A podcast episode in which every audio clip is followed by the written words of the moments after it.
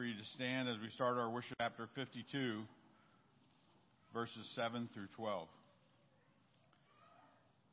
How beautiful on the mountains are the feet of those who bring good news, who proclaim peace, who bring good tidings, who proclaim salvation, who say to Zion, Your God reigns. Listen, your watchmen lift up their voices. Together they shout for joy. When the Lord returns to Zion, they will see it with their own eyes. Burst into songs of joy together, you ruins of Jerusalem, for the jo- Lord has comforted his people. He has redeemed Jerusalem. The Lord will lay bare his holy arm in the sight of all the nations, and all the ends of the earth will see the salvation of our God. Depart, depart, go out from there. Touch no unclean thing. Come out from it and be pure you who carry the articles of the Lord's house. But you will not leave in haste or go in flight, for the Lord will go before you. The God of Israel will be your rear guard. Now we will remain and sing through our worship songs this morning.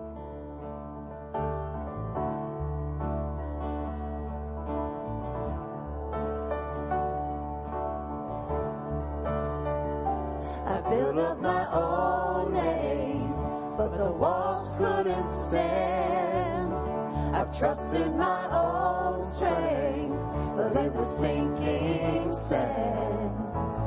So I put my ruins into your hands and watched you restore them like only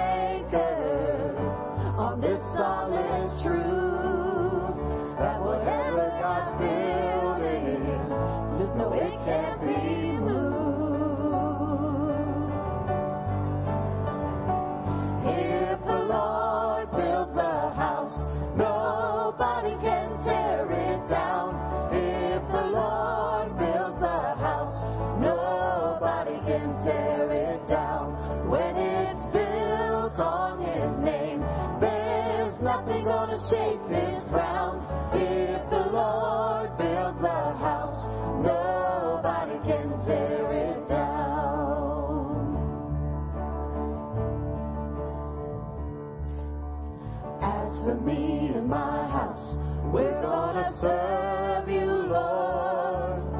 So here's the keys, come on in. Everything we have is yours. As for me and my house, we're gonna serve you, Lord. So here's the keys, come on in. Everything we have is yours. Here's the keys, won't you come on in? Everything we have is yours.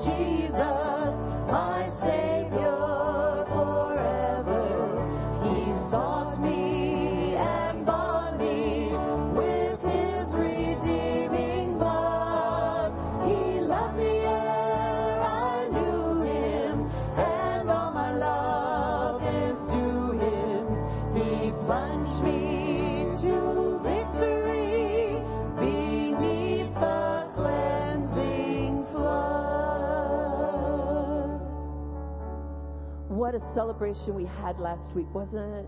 Easter? Wow. But you know what's so great about this is that as Christians, we don't have to wait till next year to do it again. We get to celebrate this every, every single day. Isaiah 1:18 said, "Though your sins be as scarlet, they shall be as white as snow. Though they be as crimson, they shall be as wool." We've come to meet you, Lord Jesus, here. To praise you for what you've done out of your love, that you've come, that you were crucified. You gave up your life. You didn't have somebody take it from you. You willingly laid it down because of your love for us. May we walk in that resurrection power every single day of our lives. And Lord, I pray if there is anybody who has not experienced your love, that they will lay down their sins and that you will make them as white as snow. Because Jesus, you paid it all. And we give you all glory and honor for it.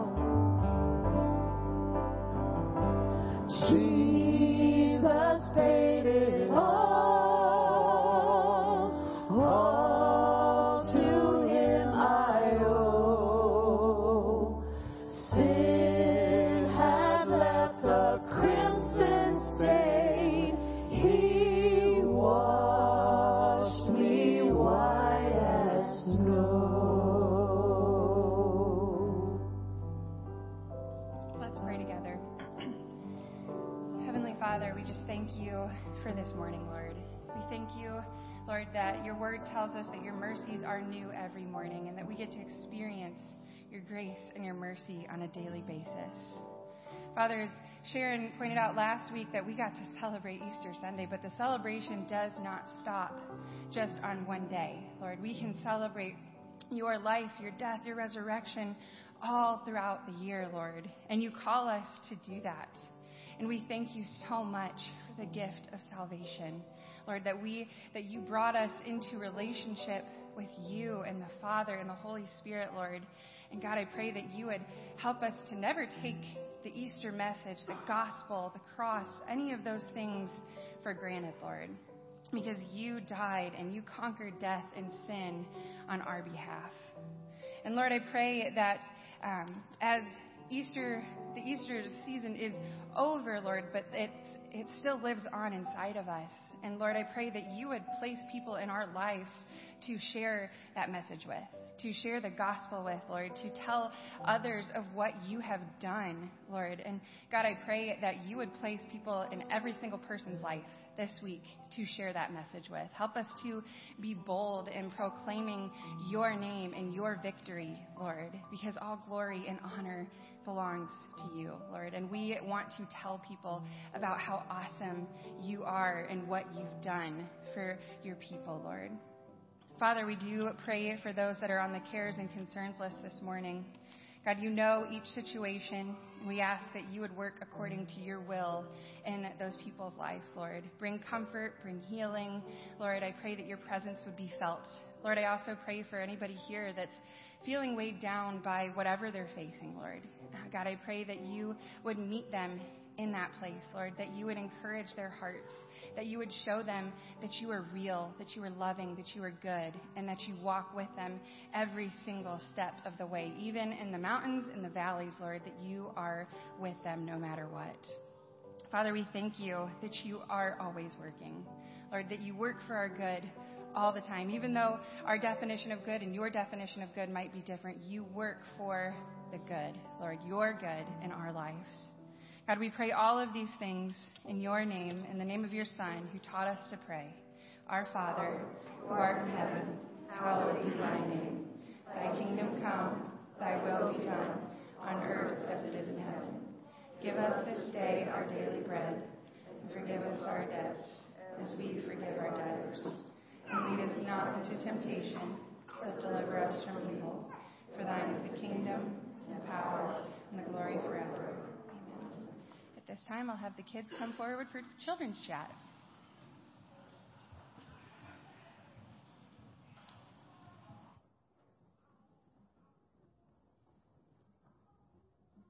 All right. Good morning, everybody. Oh, where am I going to sit? I'll land right here. Oh. You got to turn around and look at me. Sorry about your luck. So, there's a lot better looking people out there than up here. Well, good morning, everybody. Oh, my goodness. How many of you had a great Easter last week? How many of you uh, are out of Easter candy already? Good job. Oh, a couple of you. That's all right. I bet you are. Yeah, that's fair. All right. Well, here today, I need a volunteer. I sometimes bring really fun things, and sometimes I bring less than fun things. Josephine, are you good at following directions? Okay. Today, this is my fancy prop. Look at that. Isn't that exciting? How cool is that? You probably have one of these at your house, don't you? Okay. So I'm going to need Josephine to follow directions. How many of you are good at following directions, do you think? A few of you. My children claim to be. They're not. All right. What we're going to do is I need you to fold that piece of paper in half, please. Like that. Yep. I had to think of it as hot dog or hamburger or whatever. Okay. And now open it up. And then you need to take those outside corners and fold them into the middle line you just made. Good. Ooh, nice. Nice and crisp. Even on the carpet. Very good. Very good. Okay. And then, hmm, let's make this one fancy. Let's take these corners and put them to the center line too. Yeah. Ooh, just to the center, right? You're doing great. Nice. Nice. Close. That's great. Okay, now fold on that original line again so both sides are matched up again. Remember that first fold you made? Fold, fold these corners together now. Just fold it back in half. You know what I'm saying? Oh, good. Whew. All right. Now, you need to kind of fold that back, right? Fold that down. Nice. Nice. It's coming together. It's coming together. For those of you at home, you're missing it. All right. And then do the same thing on the other side. Fantastic. Thank you. What do we have here? A paper airplane. How many of you have ever made a paper airplane before? Isn't that pretty exciting when you get one made? And now, what's the best part about a paper airplane? She's going to throw it. Lefty after my own heart. Oh, we got a pedestrian. Clear. Oh, my goodness. It's exciting. It's exciting. That's exciting. Well, a couple things had to happen today. Number one, first of all, let's all thank Josephine. That was a good job. Those are some good directions. It's a good airplane. Yeah. I actually just read this week the Guinness Book of World Records for the longest airplane flight was just broken. Someone flew a paper airplane over 289 feet. That's as long almost as a football field. That's a pretty good airplane, huh? A couple engineer type people. Today's Bible story is not about paper airplanes, but it is all about something else. In the Bible story today that we're going to hear, it's all about Jesus giving directions to people. He's given directions to 72 disciples. How many disciples do we usually talk about? Just 12, yeah? But we find, especially later in Jesus' ministry, all these people are excited and they're starting to follow him and they're going out to these villages and doing all kinds of good stuff. So there's more and more of them, right? So he has 72 of them and he's sending them out into these cities and he gives them he gives them lots of directions. Just like we have directions that we have to follow. Uh, what other directions do you guys follow sometimes? When made an airplane, does anyone follow directions to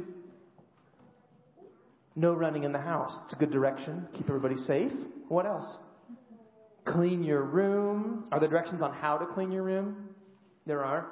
Do you know how I like to clean my room? I would just shove everything under the bed. Honest to goodness. My mom said, Clinton, go clean your room. And she came in once and the mattress, the mattress was six inches taller than it should have been because I had jammed stuff under there so hard. But Jesus' directions, he talks about how to go and cast out demons and make good disciples and be good people for God and to bring about Jesus' kingdom. So, just like we had directions for our paper airplane today, let's listen to today's Bible story about the directions that Jesus gives to his disciples as they get more and more of them all the time. Because that's kind of what we want to be too, right? We'd like to be Jesus' disciples, huh? Okay. Sound good? All right. The last direction for today. We're going to fold our hands and pray. You ready? Let's fold our hands and pray. Dear Heavenly Father, thank you for bringing these young hearts and minds to us this morning. What a joy it is to see them and to witness their own growth and learning um, in your in your wisdom and knowledge and stature. Lord, place a protective hand upon each of them as they go from this place, and may they receive uh, all the blessings and all the grace from your Son, Jesus Christ. In your Son's name we pray. Amen. Amen. Thanks, Clinton. You guys can head back to your seats. As they're heading back to their seats, I just want to take a moment to remind you uh, that today's offering is for our friend Sam, who serves as a missionary uh, in Turkey. Um, many of you got a chance to meet him last time he was home.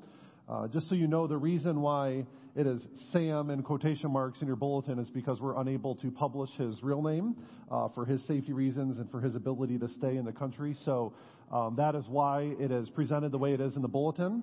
Um, but this past year, he was able to be here and visit with us, and we got a chance to interact with him. And so that's who we are supporting today through our designated offering.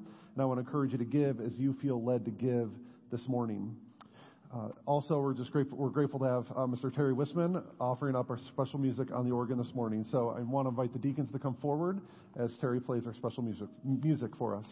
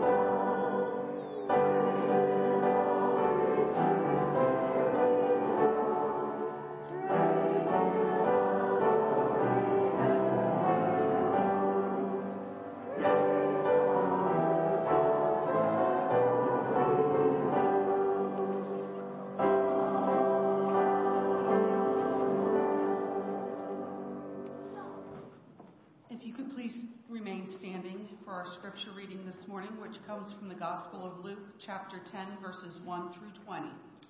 Sent them out two by two ahead of him to every town and place where he was about to go. Then he told them, The harvest is plentiful, but the workers are few. Ask the Lord of the harvest, therefore, to send out workers into his harvest field. Go I am sending you out like, like lambs among wolves. Do not take a purse or a bag or sandals, and do not greet anyone on the road. When you enter a house, first say, Peace to this house. If someone who promotes peace is there, your peace will rest on them. If not, it will return to you. Stay there, eating and drinking whatever they give you for the worker deserves his wages. Do not move around from house to house. When you enter a town and are welcomed, eat what is offered to you. Heal the sick who are there and tell them, the kingdom of God has come near to you. But when you enter a town and are not welcomed, go into its streets and say, even the dust of your town we wipe from our feet as a warning to you. Yet be sure of this the kingdom of God has come near. I tell you, it will be more bearable on the day for Sodom than for that town. Woe to you, Chorazin! Woe to you, Bethsaida! For if the miracles that were performed in you had been performed in Tyre and Sidon, they would have repented long ago, sitting in sackcloth and ashes. But it will be more bearable for Tyre and Sidon on the judgment than for you. And you, Capernaum, will you be lifted to the heavens? No, you will go down to Hades. Whoever listens to you listens to me. Whoever rejects you rejects me. But whoever rejects me rejects him who sent me. The 72 returned with joy and said, Lord, even the demons submit to us in your name. He replied, I saw Satan fall like lightning from heaven. I have given you authority to trample on snakes and scorpions and to overcome all the power of the enemy. Nothing will harm you. However, do not rejoice that the spirits submit to you, but rejoice that your names are written in heaven. Amen. Thanks, Maria. You may be seated. Let's pray together again. Father God, I thank you for this time to study your word together. And I pray that as we do so this morning, that you would open our hearts and minds to what you have to say to us today. Uh, may your spirit give me words to speak, words that are honoring and pleasing to you, Lord, my rock and my redeemer. We pray these things in Christ's name. Amen. Well, it is good to see everybody here this morning. I do have to say that historically, the Sunday after Easter is typically one of the least attended church services throughout the year. So kudos to all of you that are here with us in the sanctuary today. And just grateful also for the radio ministry and Facebook Live for those that were not able to be here and are still able to join in. Um, just what a blessing it is to, to gather and worship. And I just want to reiterate what Sharon said earlier during our, our time of worship, of singing, was that as we're coming off of the Easter season, right, there's a lot of joy, there's a lot of celebration, there's a lot of excitement around Holy Week, particularly Easter Sunday. But when we gather as a church, we have an opportunity to celebrate the resurrection of Christ every week, right? Every Sunday is like a mini Easter, a mini resurrection day that we get to celebrate that our Savior is alive because 2,000 years later, that truth is still real. That is, that fact is still true that Jesus is alive and we worship a resurrected King. And so as we continue on through the Easter season and past the Easter season, I think it's important for us to reflect on what Jesus calls us to do with that hope and that message of his death and resurrection. In the Gospels, after Jesus is raised from the dead, the instructions he gives to his disciples is to go and share the good news with everybody, right? That's where we get the Great Commission from, for example, in Matthew 28, to go into all nations and make disciples Right? That's what God instructs us to do with the good news that we have received. But as we read in Luke chapter 10 and other parts of the Gospels, we know that Jesus also equipped and sent out his disciples during his ministry too to prepare the towns and the villages in, in, um, in Israel for his ministry. And so, whether, you know, no matter what time period we're talking about, whether it was before his death and resurrection, and especially after his death and resurrection, Jesus gives us a mission to go out and share the good news with people so that they may trust and believe in him as their Savior. And so that's what I want to focus on now. What do we do with the, the message of, the, of Easter? What do we do with the hope that we've been given?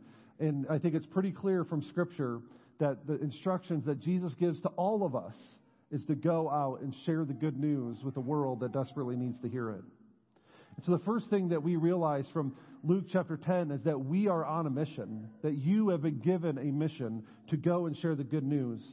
We've been entrusted with the greatest news of all time, the death and resurrection of Jesus Christ. And so now he instructs his disciples to go and share that good news with everyone. As Christians, we are people that are sent on a mission by God to share that news with everybody we meet.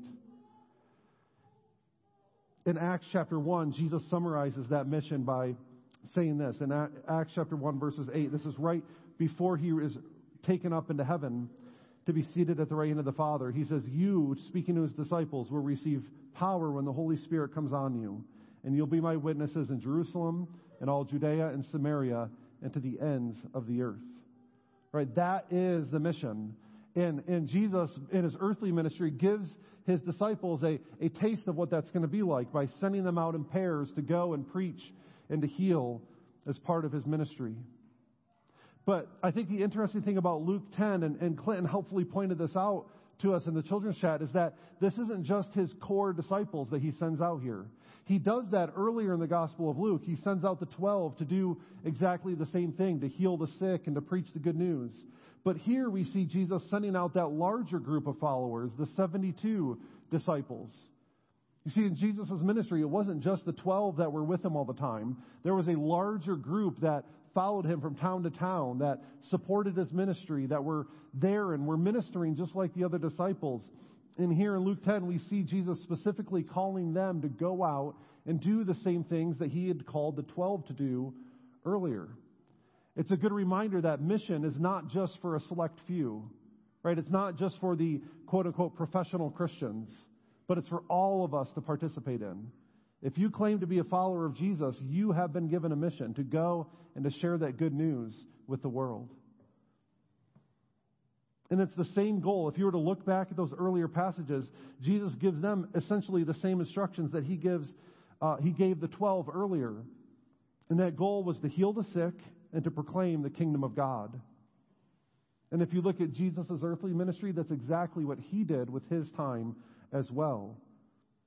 In other words, we are called as Christians, as Christ followers, to continue the work that Jesus began and he did while he was here with us.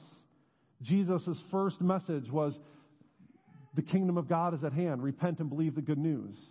Right? Jesus, throughout his ministry, healed people and helped people that were in need. And he now instructs his disciples to go out and do likewise. He calls us to go and do likewise, to continue the work that he began. And we must remember that all ministry, all of this is done under his power and his authority. After the disciples return back and they, they experience and people responding to the good news, Jesus reminds them that, that he is the one who gives them the authority to do that, to trample serpents and scorpions, or, or snakes and scorpions, right? That's a reference to kind of the signs of the curse, right? The, the often associated with the enemy. Snake, obviously, the direct connection to the snake in the garden. But notice that the power and authority to do those things isn't inherent in us, it's inherent in Christ. And He is the one who is able to do those things in and through His people. All ministry is done under His power and authority. He can do through us what we cannot do on our own. And the message that Jesus entrusted to them is that the kingdom of God is at hand right? As I mentioned, that was Jesus' first message, and that's what he instructs his disciples to go out and preach as well. Now, when we share the good news, I want to pause here for just a moment because some of you may think, I don't know how to preach, right? I don't know how to, I don't know how to proclaim that the kingdom of God is here. And I want to remind you that you don't need a seminary degree, right? You don't need to know how to write a sermon. You don't need to know how to win a theological debate in order to share the good news of Jesus. Right? You will not have an answer to every question that somebody poses to you. I don't have an answer to every question that people pose. With this Bible in a year plan that we've been doing, I've been receiving a lot of questions from passages that we've been working through and reading through. And sometimes I have to say, you know, that is a great question. Let me get back to you. Let's talk about that later. Right? We don't have all the answers. Not one person in this world can, can perfectly do all of those things. But here's what we can do. Here's what God calls all of us to do is to simply talk about the, the impact that Jesus has had on your life. That doesn't require theological training. That doesn't require a seminary degree or, or to be a pastor in a church or a missionary. Every single person can and should be able to talk about the change that has taken place in your life because of what Jesus has done for you.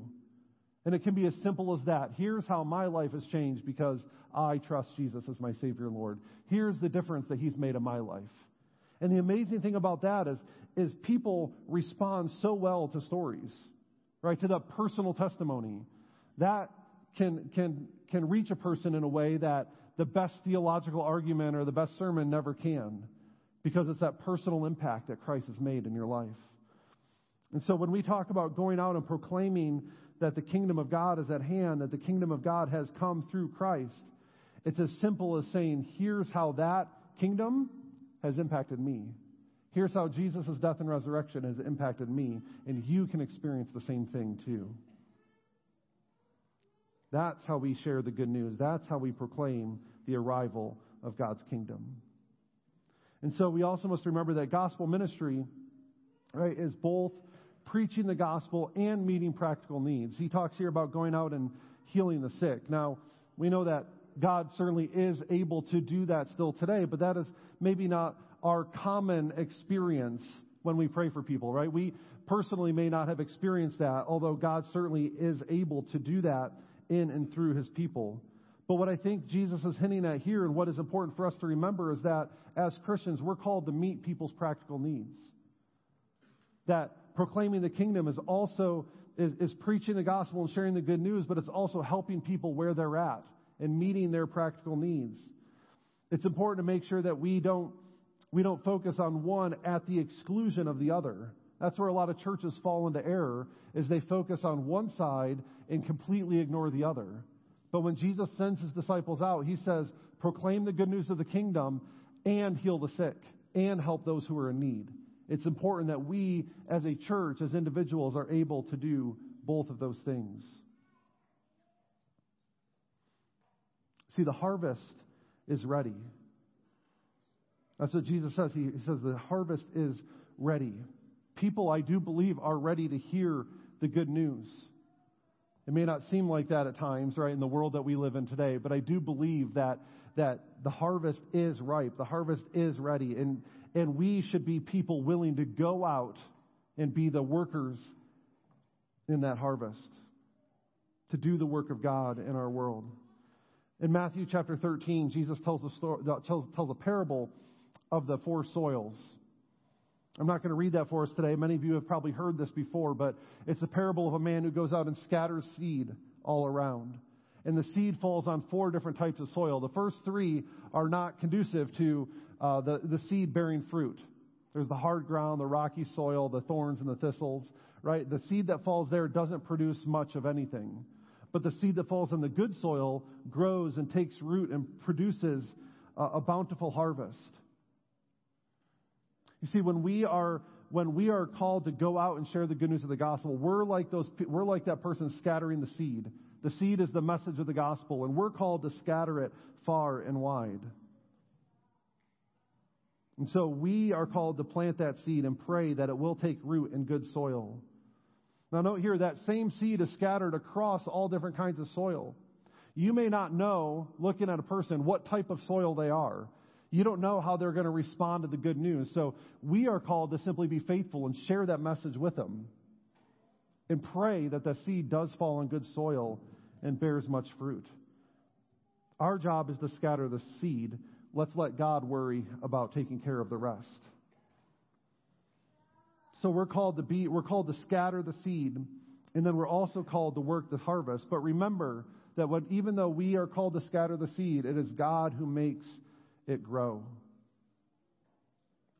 In 1 Corinthians chapter 3, verses 5 through 7, Paul writes this. This is 1 Corinthians 3, 5 through 7. He says, What after all is Apollos and what is Paul? Only servants through whom you came to believe, as the Lord has assigned to each his task.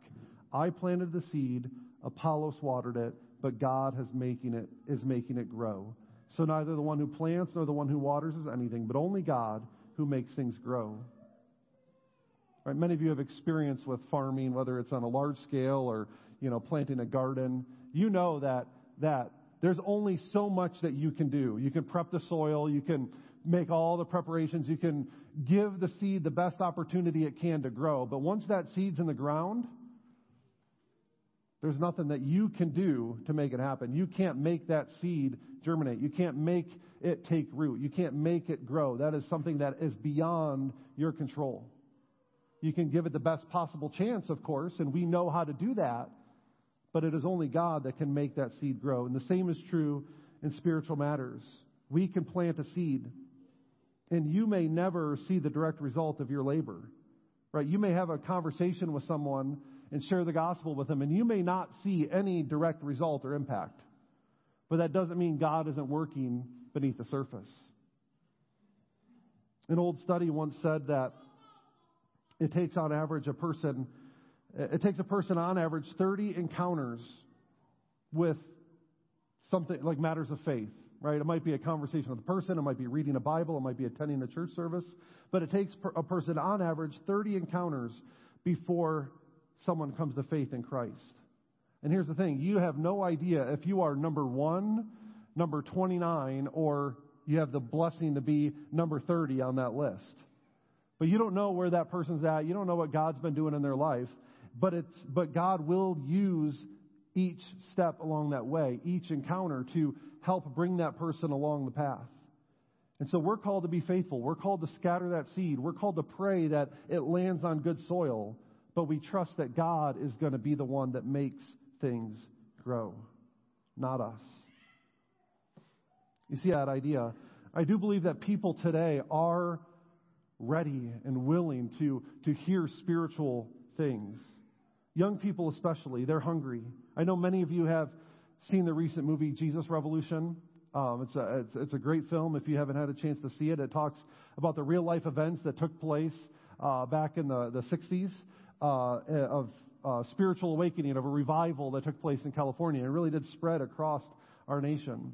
And early in the movie, the, the two main characters, the pastor of, a, of kind of a traditional, small traditional church, and then this, well, for lack of a better term, a hippie, right, that was, had come to Christ and is, was kind of traveling around and sharing the good news of, of the gospel.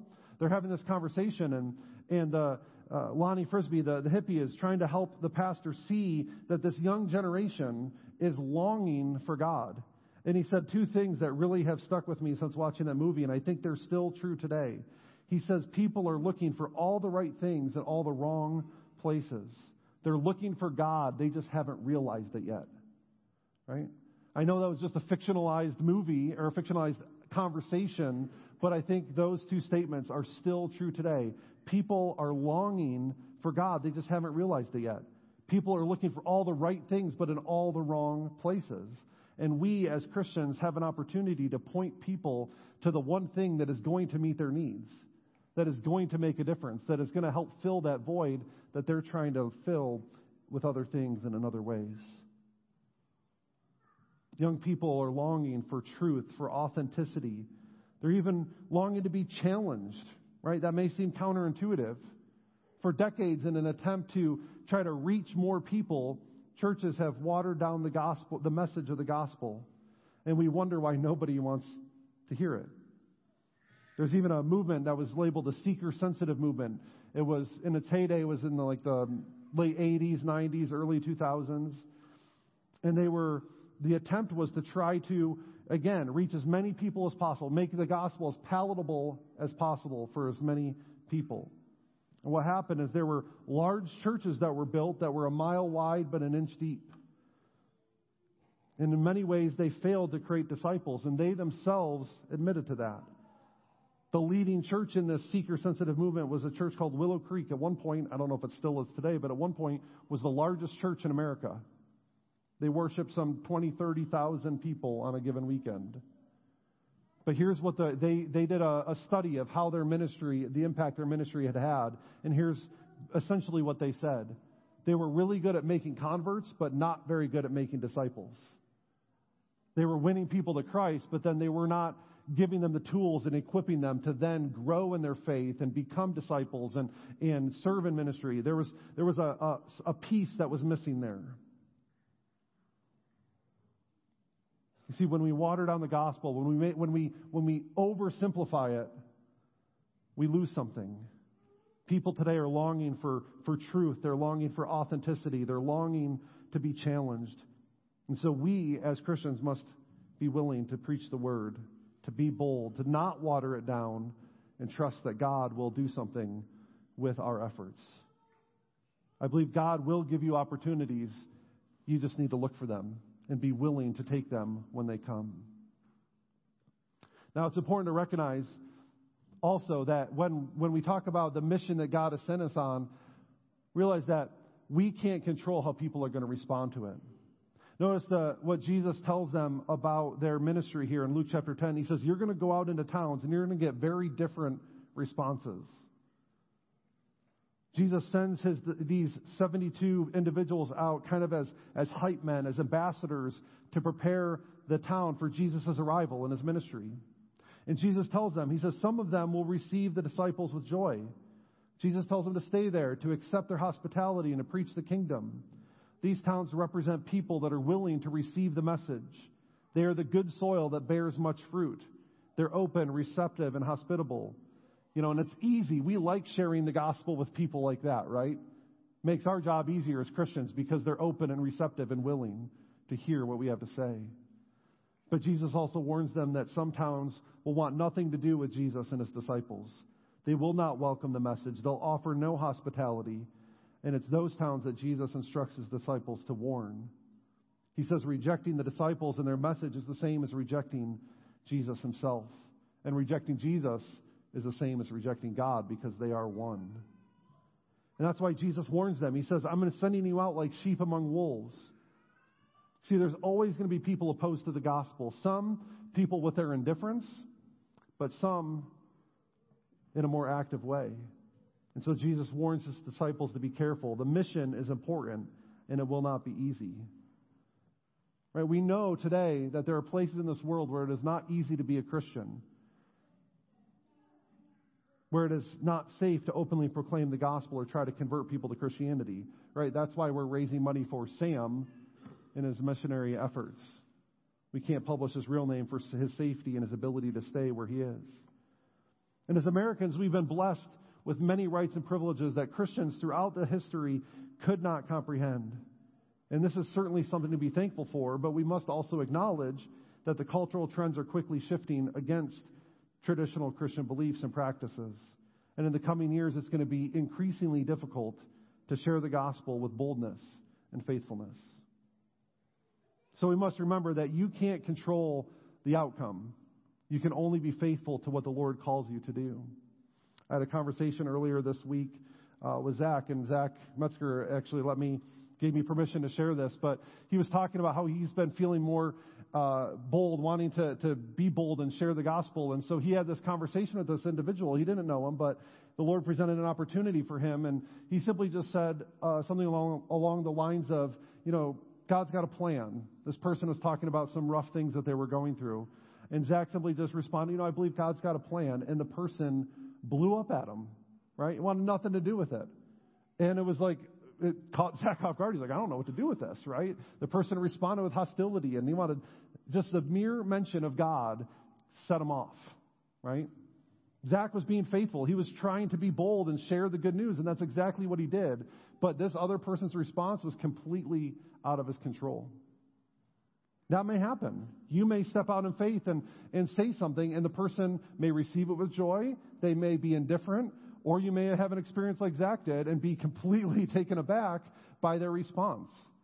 But we must remember that that our faithfulness is about sharing the word, it's about scattering the seed, and we cannot control how other people are going to respond. So, our call is to be faithful to the Lord, to, to live a life worthy of the gospel, and let our lives be an example for others to see. And when given that opportunity, to be bold and be willing to share the gospel. So, scatter the seed far and wide. Don't worry about what kind of soil it's going to fall on. Your job is simply to share the good news.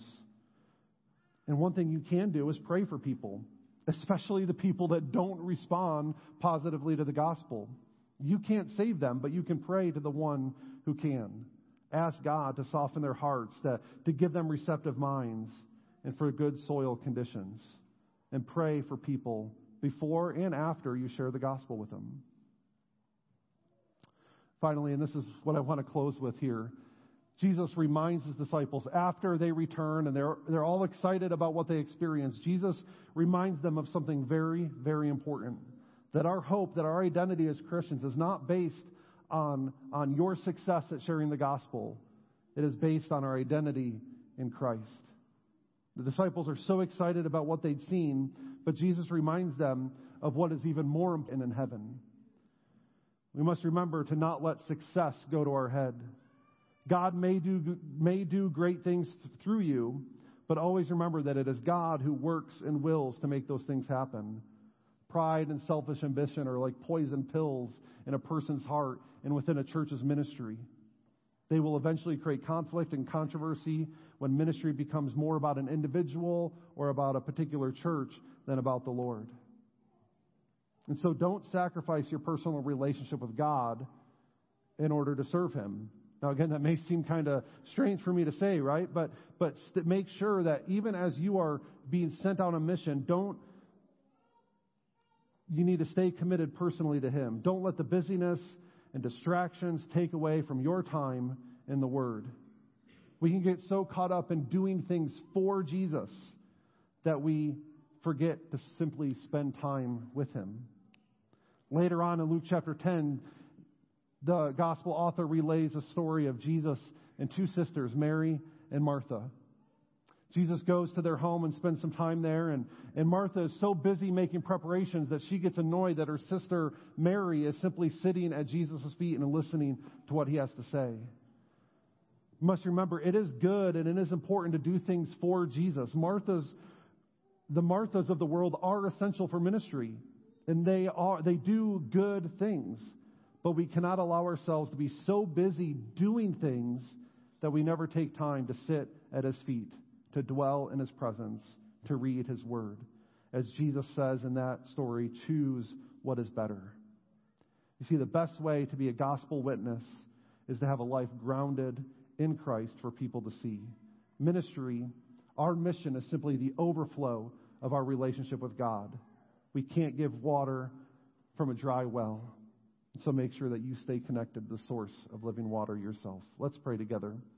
Father God, I thank you for your word, and I thank you for this mission that you've called us to be on. And I pray that you would equip us with boldness and, and a desire to share the word, and that your Holy Spirit would give us those opportunities and that and and equip us to serve you. We pray these things in Christ's name. Amen.